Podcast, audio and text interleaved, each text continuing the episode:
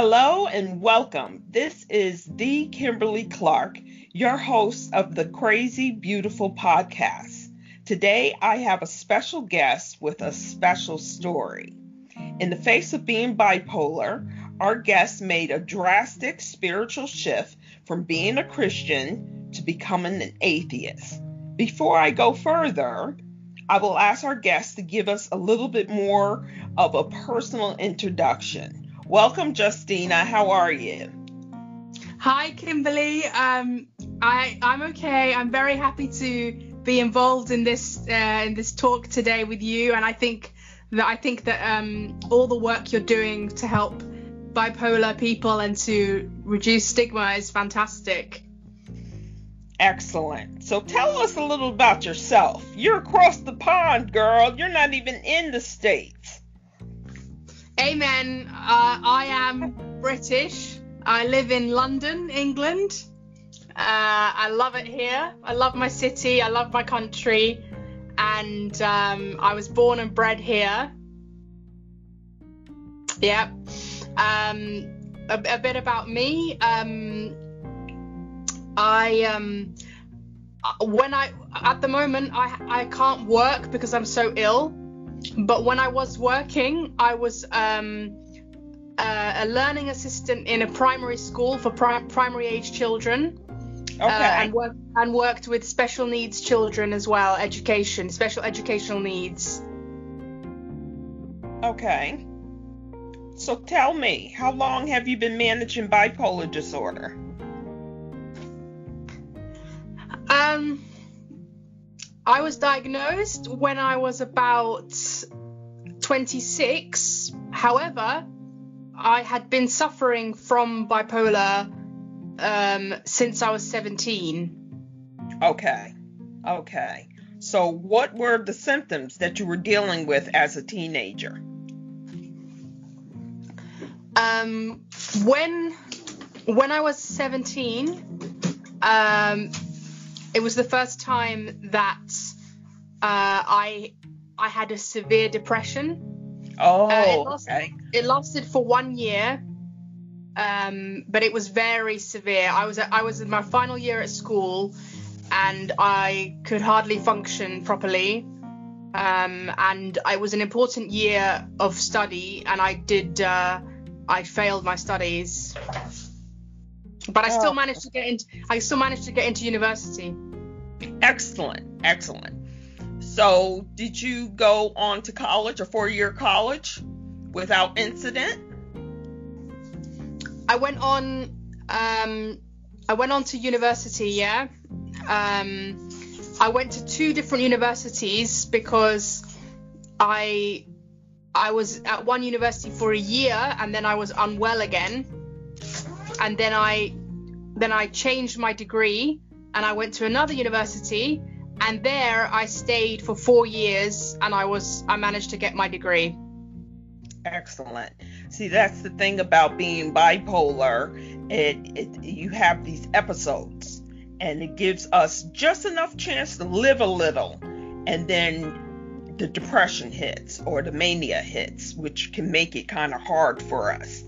Before becoming an atheist, you had a very fulfilling life as an evangelist Tell me the activities that you would do as a Christian. Okay. Um, I was a part of the the church evangelism group. Uh, so that meant meeting up three times a week um, to pray for 40 minutes and then hit the London streets and to tell people about Jesus Christ and about mm-hmm. salvation. Yeah, yeah. Yeah. And- um, that was um, it was it was hectic and uh, three times a week, and um, and we would pray for people in the street as well, and uh, we would often help homeless people uh, with buying them food and things, and a lot of homeless people receive Jesus Christ as Lord. Mhm. Mhm. Actually, it was mostly homeless people, and really? you know and the odd person, but it was very tough. Many, most people didn't want to they didn't want to speak to you on the street about Jesus. Okay. Yeah. It, it, it is hard because they're in a hard situation. So um, just like you, um, it, it's it's something to think about. You're already you're suffering, and you're like, what is this all about? Describe to me how it came to how you came to the conclusion to become an atheist. You're doing this work as a Christian and you're you're helping people and you're converting people. But what happened and how did bipolar play in that part? Well it's a very good question um, because i was a very strong christian. I mean i was hardcore christian. Um, and you know i even used to think oh my husband isn't praying enough and i used to get upset about that uh, yeah and um, two years ago um, I, I ended up in hospital because of I had a mania. Um, I was uh, I was in hospital and uh, and uh, you know I didn't really understand what was going on in terms of God. I I just thought that it was an attack from the devil. Um, mm-hmm. But the real reason was not because the devil was attacking me. It was because I had bipolar and I and I wasn't taking med- my medicine. So um, so anyways, so and then after the, the mania, I was okay for a little while, and then I and then I slipped into the depression, and that started um, two years and three months ago, and and is still going on. Uh, last in 2019, I I would pray and read my Bible every day. I would cry out to God. I would I would beg God to heal me I had Christians come and pray for me. I had the, the pastor came to pray for me with his wife, and nothing changed. And. I was I was in so much agony and so much suffering that I that I started to become jaded with God. I, I just thought he doesn't care. He, nothing's happening. What's going on? why and then i started to started to have these existential questions like why is this suffering happening to me why uh-huh. have i suffered why have i suffered all my life with this what yeah. kind of god what kind of god would create me like this to suffer so there was a lot of questions and uh, and as time went on and i and my illness continued i i didn't want to go to church anymore because i felt like it was phony when i went to church and uh, and I started to be quite angry as well with everything. I I was angry with all these happy clappy Christians, and there was me in my in my misery and suffering. Yeah, yeah. Uh, so everything felt very, uh, like it, I felt very alienated from everything, and uh, and I just started to. I also I also didn't really have I didn't want to pray to God anymore. I didn't I didn't have that the desire to pray because I felt so hurt by God that why would I worship Him and pray to Him when He had left me in this situation? So eventually, I just stopped praying, uh, stopped reading the Bible, and stopped going to church. Um, and luckily, my husband, who is a Christian, um, he he never he never chastised me. He never he never got angry with me. Um, which which is really kind of him. Um, and and yeah, and I've ever since then I I don't pray anymore. I I, I never pray anymore. I used to pray every day for like a, an hour at least. Yes, yes, and and uh, all that has changed. That that is amazing. Um, and and yeah. and as this started, you thought it was uh, attack of the devil what makes you think that it it's not attack of the devil? Well, I don't really believe in the devil anymore. Mm-hmm. Um, that's the thing. Um, so it's you're all out with God and the devil, and yeah, it's I don't believe in any of it anymore. Um, I don't know. I'm a bit scared still that that that, that I'm going to go to hell because I because I because I've started thinking like this. But I just don't think that I don't think that a compassionate God would send uh, someone going through that much suffering to hell just because they became yeah. got cold feet. Yeah, I don't think God exactly. would do, I don't think God would do that. Well, tell me, how is your life now that you're not worshiping a higher power? Um. Well, I quite like I quite like Buddhism. I have some books about Buddhism. Mm-hmm. Um, and uh, you know the this the Buddhists believe that life is suffering and and that you can you know you meditate and you improve yourself to alleviate that suffering. So but apart but I don't but I don't worship like a god anymore. So yeah, it's a big difference. I mean, I guess in one way it's a big weight off my shoulders because I don't have to I don't feel like I feel like I'm in control now. You know, even if I'm not in control, my life is in a bad is is in a bad state. But I don't feel like I have to. I don't feel guilty about not praying anymore. You don't. No, I don't feel guilty anymore. Well, you know what? I have to tell you, coming from um, um, a Christian, um, and I'm a believer, we live in a fallen world. And it is what it is basically our trials and tribulations that God says, which, which it says in the Word. Um, there is a such thing as long suffering, which is also in the Bible, and which the Lord speaks to us that we will be into it long.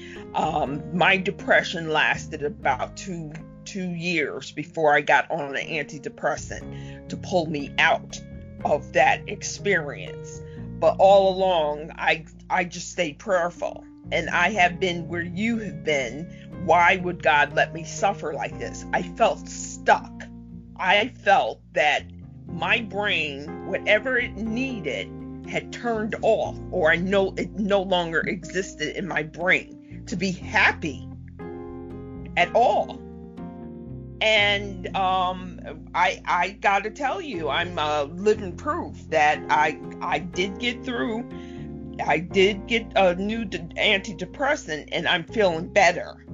Um, God God's not gonna punish you. God loves you. He's never gonna leave you. So you are the one that's basically in control of that. Now, when you, it, it's hard when you're depressed to be happy, but what are the things that get get you in, in somewhat of a good mood? Happiness. In this time, this dark time of yours, do you have happy moments?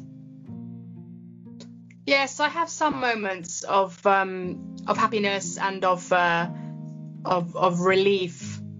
Um, I, I'm married to a beautiful man, and um, just being with him makes me quite happy.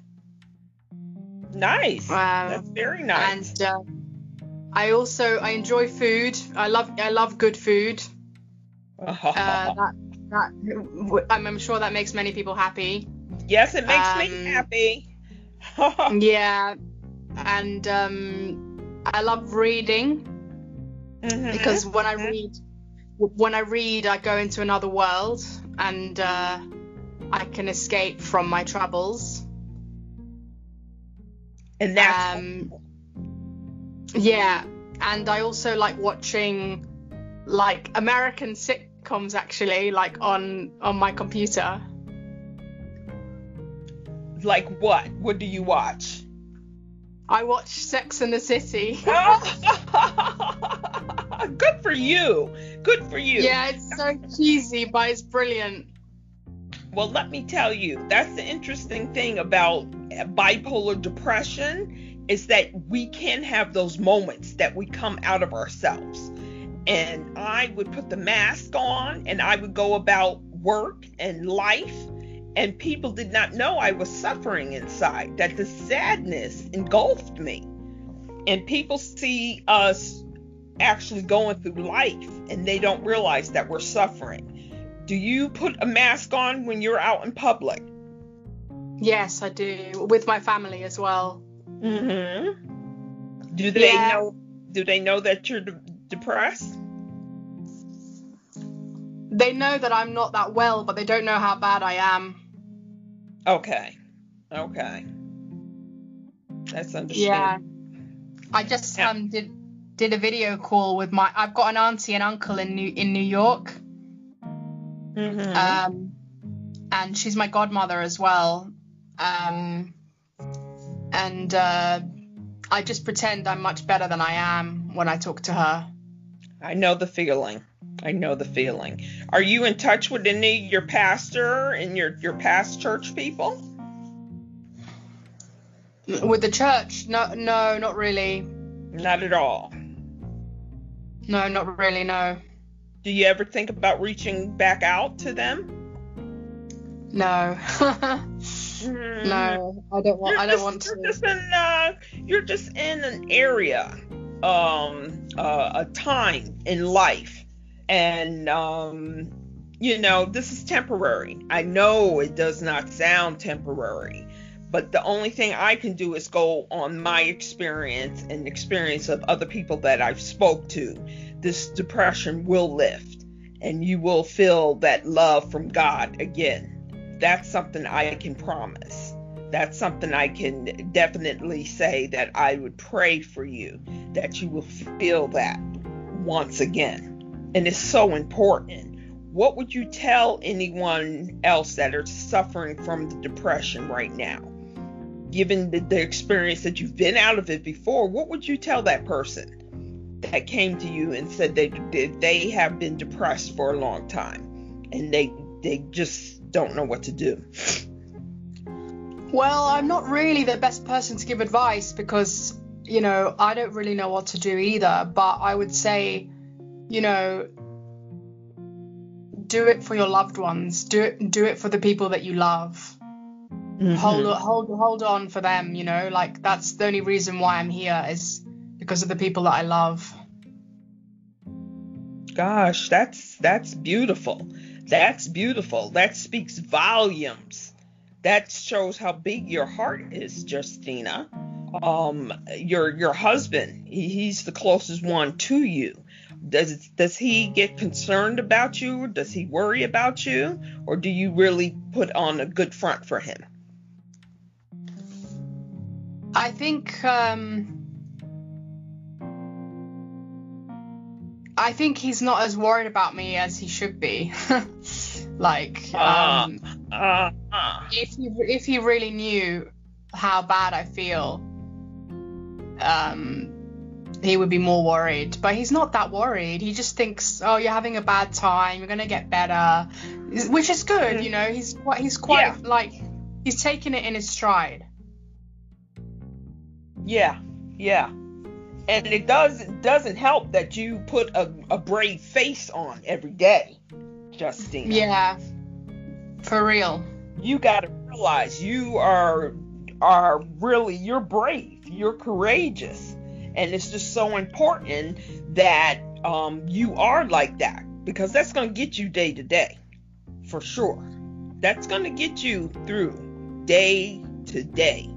And that's all you can do is take. And some days you got to take an hour to hour to get you through the day. Yeah. That's for sure. That's for Yeah. sure. Well, I thank you for coming on to the Crazy Beautiful podcast and sharing your story. You are a wonderful woman, and I have um, great hopes that you will definitely see the light again in all areas of your life. I want you to take care of yourself and, and try to be happy as best as possible. Thank you. Thank you. Thank you, Kimberly.